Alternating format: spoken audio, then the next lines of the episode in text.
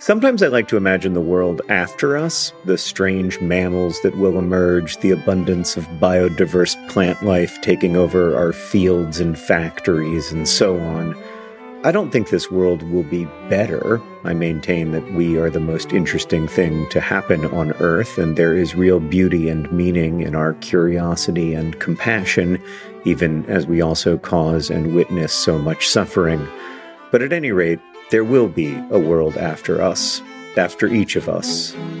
And that's why there's life insurance. It exists to provide a financial safety net to those who love and count on you.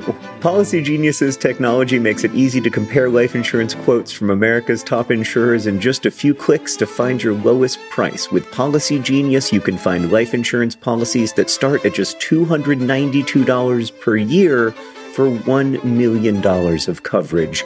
Some options offer same day approval and avoid unnecessary medical exams. So save time and money and provide your family with a financial safety net using Policy Genius. Head to policygenius.com or click the link in the description to get your free life insurance quotes and see how much you could save. That's policygenius.com. Policy Genius, because there will be a world without us.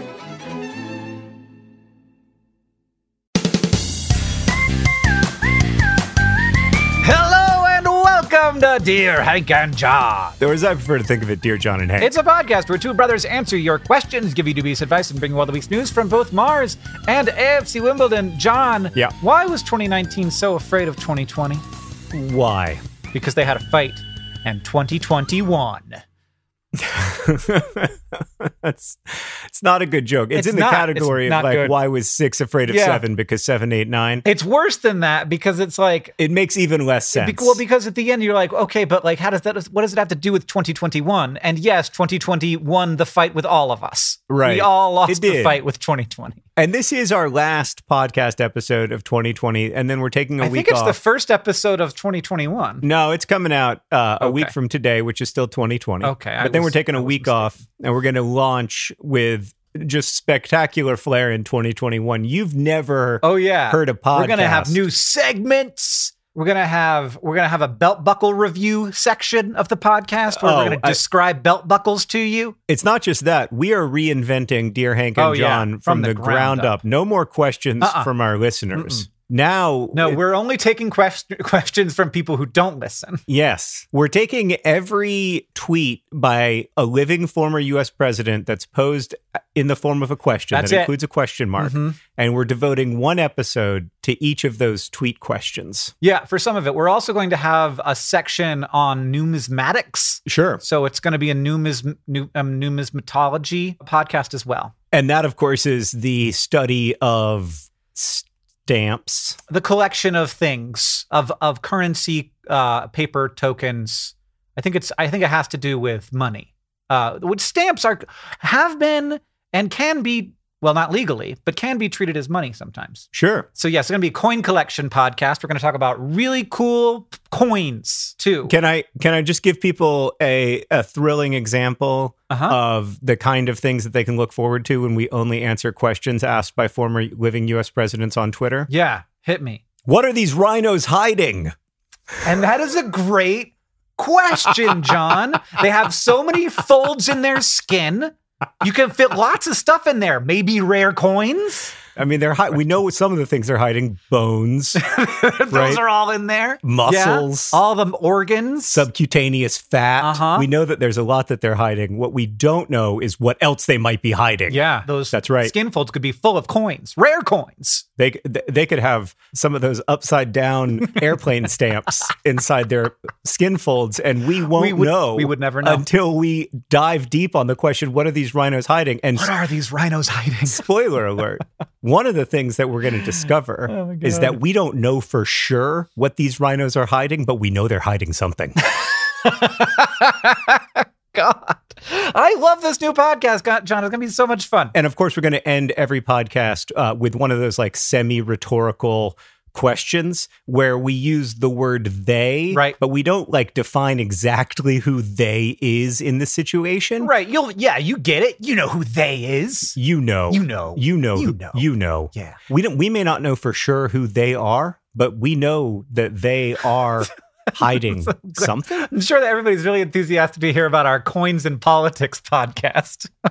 It's not a politics podcast, Hank. We only answer the questions that have been posed by former presidents on Twitter. okay. This is a great idea. It's easy. I'm starting a new podcast. I don't even need you. I don't need you for this idea.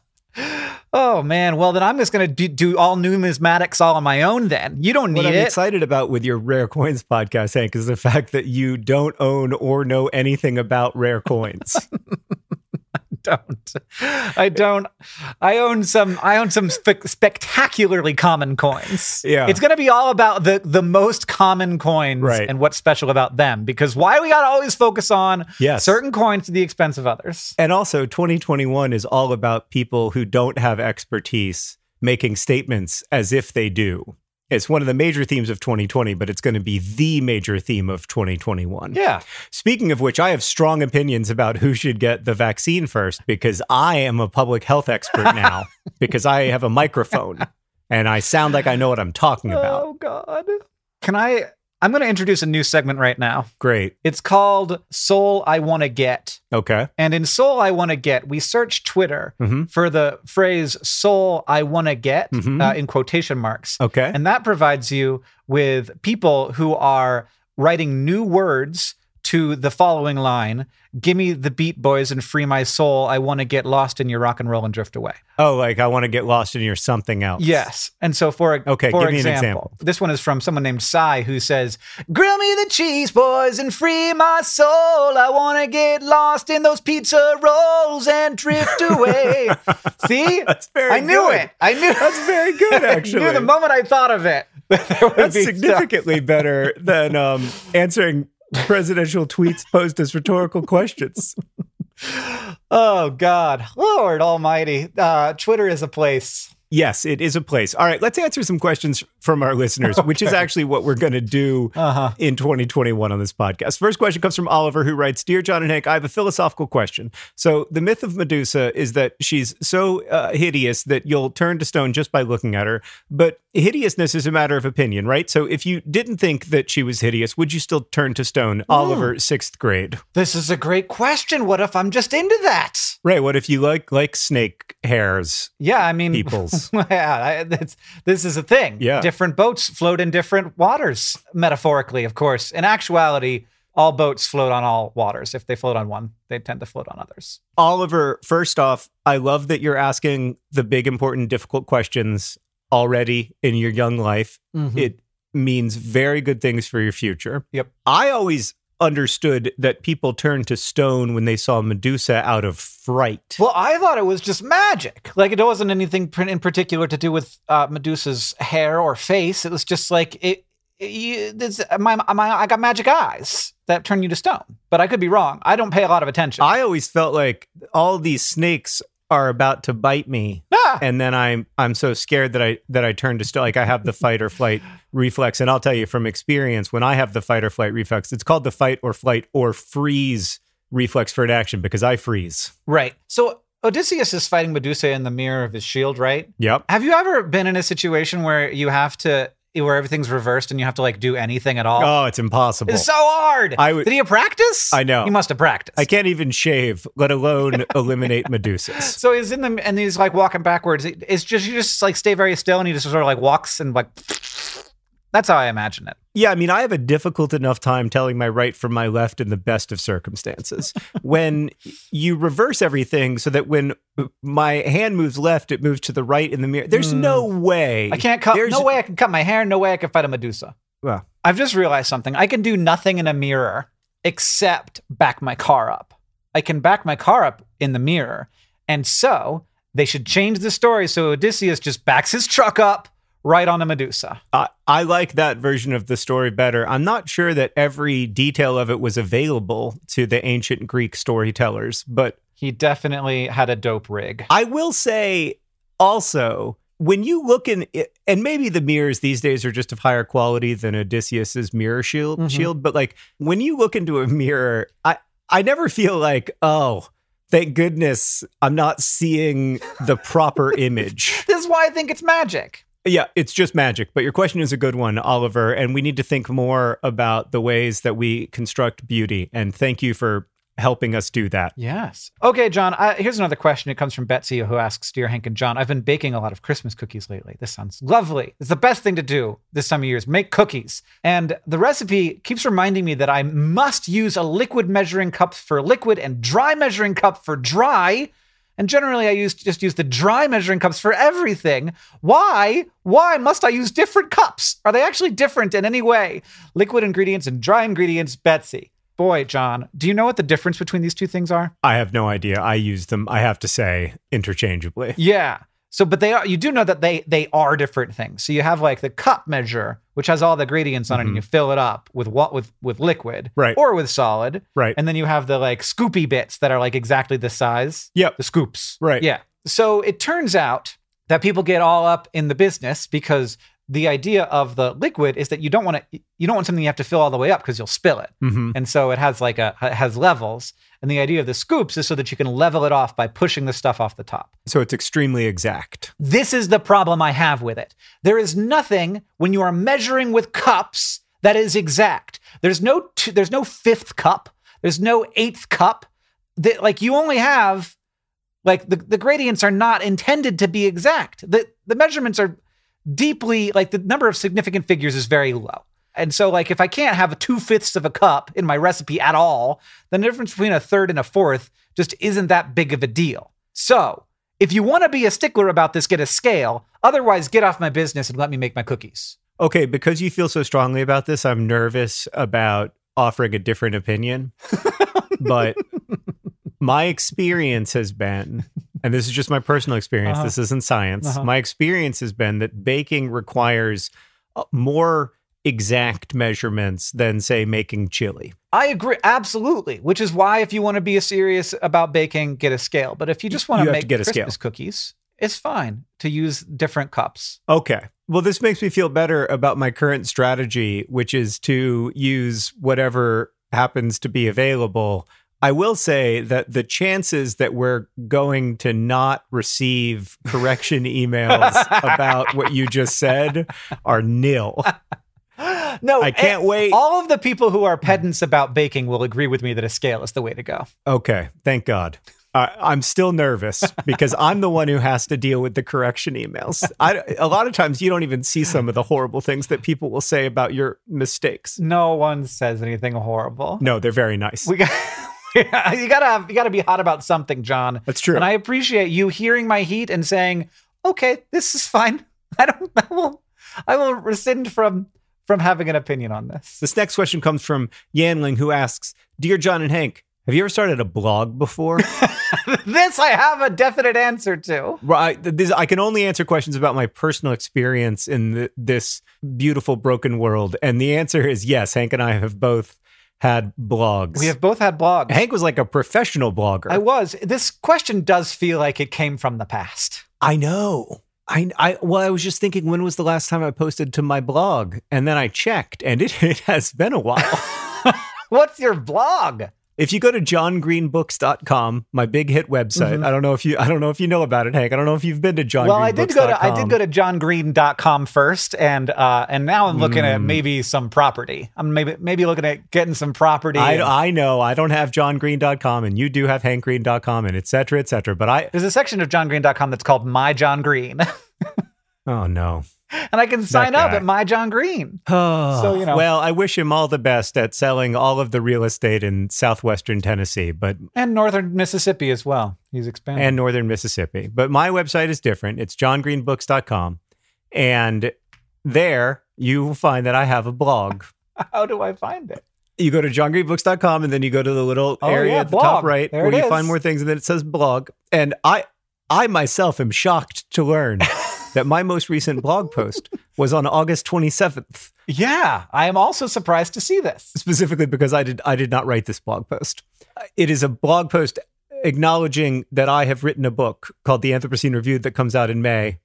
And it has a comment. Wait, Has it has four- several Four comments. comments. Why are these people commenting? Barbara says, Sad to see your podcast end, but thanks Yeah. for sharing yourself with us. Well, Barbara, you still have an opportunity to buy the book. I, I'm I'm excited. Well, okay, so is that my only blog post ever? That's my only the blog. only That's one my that only I can blog post. see. Yeah, I have written one blog post at, at johngreenbooks.com and full disclosure, I did I did not write it. Full disclosure, it is a press release. yeah, it's a great press release, I'll say. I know who wrote it and they're wonderful, but yeah, I it, it wasn't me. I do have a quote in it that I wrote. Uh huh. What was that? Can I read it as as you? Sure, please. Yeah, do Okay. my do my accent. Before I was a novelist, Oh God! before I was a YouTuber, no, I was a book reviewer. no.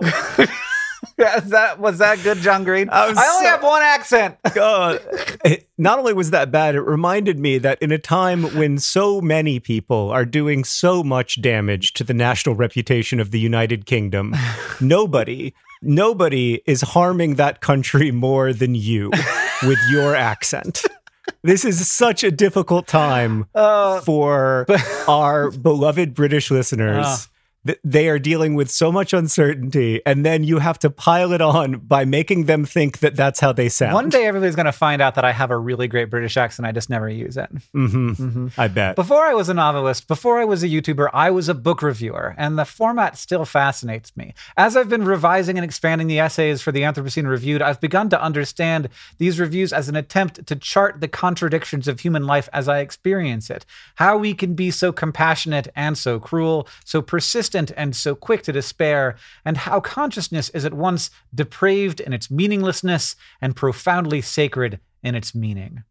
That's a little much. It, it, I, it makes me feel a li- like a little like you wrote that for the aliens to hear, like the, so like it's inscribed on a golden record that we sent out into space. yeah. Yeah. I'm trying to get I'm trying to really get those alien book sales. By the way, every copy of the first edition of the Anthropocene Reviewed book will be signed by me and you can get them wherever books are sold. Right. And human consciousness is both depraved in its meaninglessness and sacred in its meaning.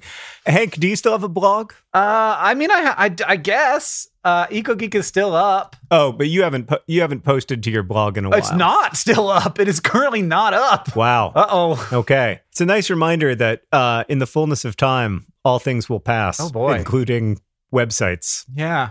Uh, my blog is down, John. So who knows? There was I, there's a lot of posts there, but hey, I think that that to some extent nothing lasts. I, I need to ask this question from Elise. Dear John and Hank, but mostly Hank.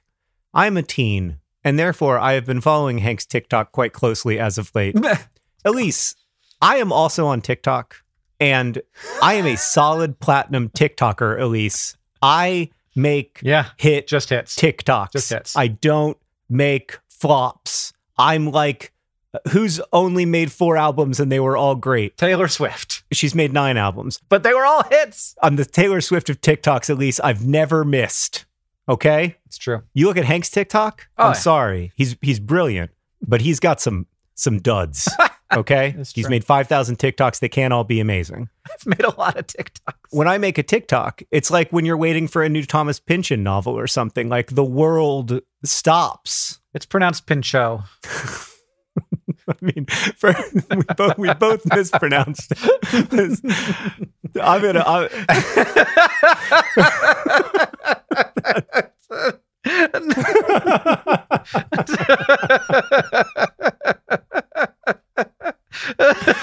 oh God! Super dumb. Uh, what were we talking about? It's. I mean, uh, first off, Thomas Pynchon does not get to have an opinion. You can't be both famously reclusive and have a strong opinion on how your name is pronounced. You don't get to. You don't get to be both. You have to choose. Yeah. Yeah, you have to not care. All right. I mean, it's such a it's such a niche joke. Most people don't even know like anyway, there's this writer and I said his name wrong the way that like everybody says it wrong Yeah. and then Hank corrected me incorrectly and it's very fun it's very funny to me. Okay. but this wasn't a question, but this wasn't a question about my hit TikTok and my attempts. Like I'm I'm working so much harder to get people to follow me on TikTok where I don't make content than I am to get people to buy my new book. But anyway, Elise, your question. There are so many things that look so tasty, but you keep telling us not to eat. I want to know the opposite because if you don't follow Hank's TikTok, he's like got this whole thing where he's like, "Don't eat grass, don't eat other things that you shouldn't eat." You know, that's like part of his thing. Don't Yeah. eat, don't eat paste. Just trying to help Gen Z survive to adulthood. What are some things that seem wrong, but we actually can eat? Hungry Elise. Yeah, so like a big one is lettuce. I don't know if you've ever seen lettuce, but it's like it's like you take a big bunch of leaves and then you just crunch right into them and they're really delicious, like full of crunch and water, and I love it. You wouldn't think that it's edible, but it is. That's true. That's true of lettuce. No, also Pop Tarts, another one um, where you're like, that doesn't look like food. It looks like cardboard with holes in it. And then you have it and you're like, that tastes okay, I guess. There's Play-Doh. That that is always a surprise to That me. That you can eat Play Doh. yeah, that's pretty wild. Yeah, I mean, it's it seems like it seems kind of foodish to me. Mm, I mean, yeah, I guess I don't. I, I I don't look at Play-Doh and think like, uh, oh, I should eat that. But you can. Mhm. I mean, don't eat a ton of it, but you can eat. You can eat a little bit here and there if it's fresh. You know, just out of the just out of the box. I always have a little bite. I love the idea of surprisingly edible. And That's a great brand. yeah, I would buy anything in the surprisingly edible brand. Especially like, you know, that whole genre of TikToks where it's like, which one of these forks is actually a cake yeah, and which one's a fork? yeah. like I want to I want to I want to eat more highly processed foods that are made to look like non-edible consumer products. like I want to I want to go buy a watch Yeah. for breakfast. Yeah, yeah, like a pop tart. You know, like uh, it's it's true. Like you look at a pop tart, you don't in- immediately think like that looks like food. You immediately think like, oh, that looks like like I don't know, like a like a advanced post-it note or something. I would love a food brand that just sells me highly processed like Clif Bar style things, but in the shape of Yeah. non-edible uh experiences like books. Like if i could eat if if i could eat a sweet clif bar of a book i would love that. I think that'd be fine that's a hank i think that's your next big idea. We've we've stumbled across hank's next million dollar idea. So there's there are some things that you can eat and people do eat that seems very weird. There's certain birds' nests that are made by bird spit that people eat and Yeah. first bird's nest soup. yeah Uh, you can eat chalk is an okay thing to eat. It's completely non-toxic. really Don't eat like a ton of it. well i mean that goes for anything don't eat a ton of anything um, yeah, you can you can chomp on some chalk. In fact, I think sometimes they actually want to get car- calcium carbonate into people. They, they usually don't make them chew on a stick of chalk to get it. Mm. And clay also is a thing that's like that, where clay is sometimes used as as a a thing to help you feel better.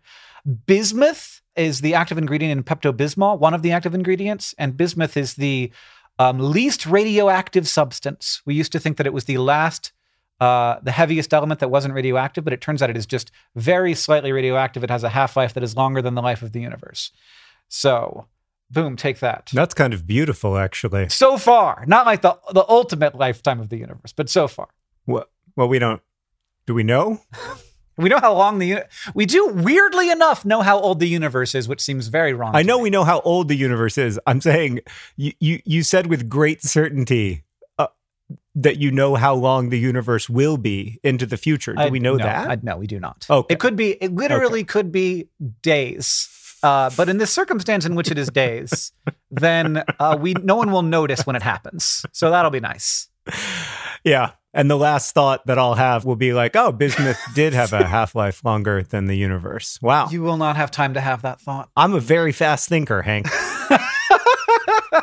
okay, I'm a quick wit. Thomas Pinchot. Oh, things are a little loose here this week. It's our it's our end of year spectacular. It is. So I love it. You know, we're we're not we're not necessarily firing on all cylinders. I think I think it was I think it's been a win so far. This next question comes from Paige who asks, "Hi, it's dear Hank and John." Paige, No, I that's like the name high. of the podcast. I like high. I think high is appropriate. I saw an Instagram video of someone getting a pet moose. Mhm. You don't know this, but petting a moose has always been one of my lifelong goals. No, I did not know that about you, Paige. You're right. I want to pet a moose. Sure. Anyways, now I'm currently crying because I understand that I probably will never pet a moose, but I want to. They're just so big and cute, and I want to pet a moose. Hmm. Question is, how do I make this happen? Turn to 394 page. Why 394? I don't know. That's page. That's that's a secret just for page. What's on page 394? I don't know. That's a question that we'll be answering in our hit new podcast, Semi Rhetorical Questions with Hank and John. the book I took down off the Blake didn't have a page 394. yeah, Paige, I'm going to hazard a guess that you want to pet a moose because you've seen a lot of pictures of moose. Mm-hmm. Because my experience of being in the presence of moose Yeah. is that you do not want to pet them. Mm, yeah, I mean, I'd want to pet a moose if it was a good moose, if like ev- like somebody had had made it a petable moose. But like one, I don't know if that's something that someone should do. Yeah. And so I don't know if I want to support them in that endeavor. Right. And two, I don't know if I trust them because they're big. They're so big. Yeah. One of the only times I've felt truly afraid Yeah. in the purest, in its purest form, was when dad and I were rafting on the Noatak River in northern Alaska when I was like 14 and we hadn't seen a person in 10 days. And then suddenly oh, a moose. How do you, how have you done things like that? What person was it that did that? I was just thinking about I- about your I, I hated it. I, I know dad. I know dad is listening, and I lo- I loved the time with dad. yeah. but I would have loved to spend that time with dad. I mean, it was beautiful. It was beautiful. You- it was great. It was a great trip. Do you remember? I was thinking about that Huck Finn thing that you did, where you like Yeah. with a bunch of other teens lashed a bunch of logs together and floated down the Mississippi River, river with like an adult. Yeah, that's an interesting telling of the story. That's not what happened. Okay, that's What how I have always was- imagined it ever since I was a kid and you were doing this, and I was like, oh my god, I can't believe John's doing that. In some ways, it was worse. It was me and like a bunch of other 13 year olds who, who we did make the raft. And then we rafted down the French Broad River. Okay, well, I mean, which is a less intimidating river in a lot of ways than the Mississippi. Sounds very similar to what I said so far. but we weren't with one adult, we were with one 19 year old. See, this is this is way worse than I said. I know. I yeah. I, I what can I say? The 1980s were a different time. And you just ate anchovies. You came home and all you wanted to eat with an- was anchovies and bagels. Yeah, I still like an anchovy actually. Bagels are also not bad. Yeah, that's all I ate for like for like eight days, and I lived out of a five gallon uh, bucket that I had all my stuff in, Yeah. and it was pretty good. It was a good life, and I. I had an awesome, awesome time, but I do look back on that and think like, wow, that uh that was I was courting some danger that I didn't fully understand at the age. of Yeah, I mean, like our parents were like, "Yes, barely a teen, yeah. go off and don't drown. See you in three weeks." I mean, another way of thinking about it, Hank, is that when I went on that trip on the French Broad River, I was like 14 months away from going to boarding school and having essentially no adult supervision for three years. I mean, those are different. Way- this is just not at all my experience. It, it's very strange. It it, if we were gonna ask people, they would say that the weird rafting trip is a thing I did. Yeah, it's, I mean, we did have very different childhoods in a way. I think the experiences that people would associate with Yeah. you would be the like experiences of adventure and and everything and that actually was like closer to my Uh huh. my childhood. Like you never really like went on crazy trips and like got jobs in random places over summers when you were in college or in your 20s and I did that almost every year. Yeah. I mean it was the same person. Like I had all believe me, I brought all of my I brought all of my problems to the Arctic. You know, like, I, I, I was still me up there. That's the big problem with the geographical cure is that you bring yourself with you Uh huh. but yeah, no, it was weird. It was a good. Anyway, the point is that if you are ever in the presence of a moose in the wilderness, Right. and it's a big bull moose, Uh-huh. it- you're not going to want to pet it. Yeah, yeah, yeah. But if but if we're gonna like be thinking about like moose adventures, like if I'm just gonna like imagine, I want to like ride through the sky on a moose. Which reminds me that today's podcast is brought to you by Riding in the Sky on a Moose. Riding in the Sky on a Moose. It's Hank's dearest dream. I mean, it's it's the only thing that will get me to say yippee. That's it. That's, this podcast is also brought to you by Thomas Pinchot. Thomas Pinchot. You're saying it wrong. He's the author of such such hit books as Gravity's Rainbow. uh, today's podcast is also brought to you by surprisinglyedible.com. Surprisinglyedible.com. This is excellent news. I gotta get that before the episode comes out. It's definitely a real website where you can definitely buy real things. Oh, it's available. Oh no.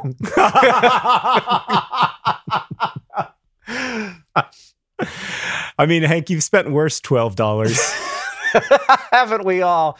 And this podcast is also brought to you by John Green's blog. John Green's blog is one entry long, has four comments and 12 likes, and it's a press release. How did they find it? And how disappointed were they when they found one blog post? It makes me think that I should maintain my website. If I have four, if I have four regular commenters, I feel like I need to be on there more often, Yeah. answering more of the difficult questions. Where are they coming from?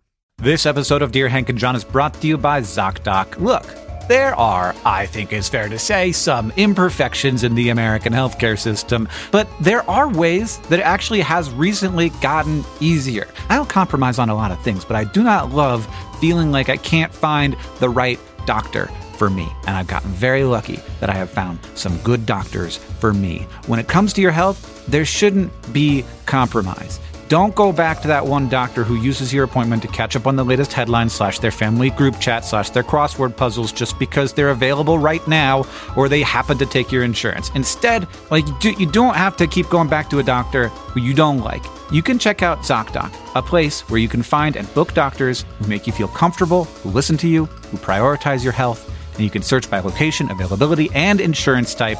So literally no compromises. Because with ZocDoc, you've got more options than you think. ZocDoc is a free app and website where you can search and compare highly rated in-network doctors near you and instantly book appointments with them online. Once you find the doc you want, you can book them immediately. No more phone calls and waiting on hold with a receptionist. We don't have time for this anymore. And these doctors all have verified reviews from actual real patients booking appointments with tens of thousands of top rated, patient reviewed, credible doctors and specialists. The typical wait time to see a doctor booked on ZocDoc is between 24 and 72 hours. That's it. You can even sometimes score same day appointments. Go to ZocDoc.com slash Dear Hank and download the ZocDoc app for free. Then you can book a top rated doctor today. That's ZocDoc.com slash Dear Hank. ZocDoc.com slash Dear Hank every time I know it's coming, and I'm like, I'm gonna have to say doc, ZocDoc.com right now, aren't I? And then I do. I'm getting good at it, everybody. ZocDoc.com. Hank, before we get to the all important news from Mars and AFC Wimbledon, we need to answer a couple more questions, beginning with this one from Jazz, who writes Dear John and Hank, what do you get a baby for Christmas? Okay. it goes on to talk about how my husband and I had a baby this year. She's incredibly wonderful. Our families are all asking, what does she want for Christmas? Oh, yeah. She's a baby. I know the answer. Mm-hmm. You get a baby, Mm. a well wrapped box that contains more paper that you can scrunch up and crunch up and tear and do whatever you want with. And that's what you get the baby. That's it. But no, here's what you get a baby. You get a baby stuff for you. You get a baby the things you need. Uh-huh. That's what you ask for. Right. This baby needs Yeah. like a new. Six pack of Miller Lite.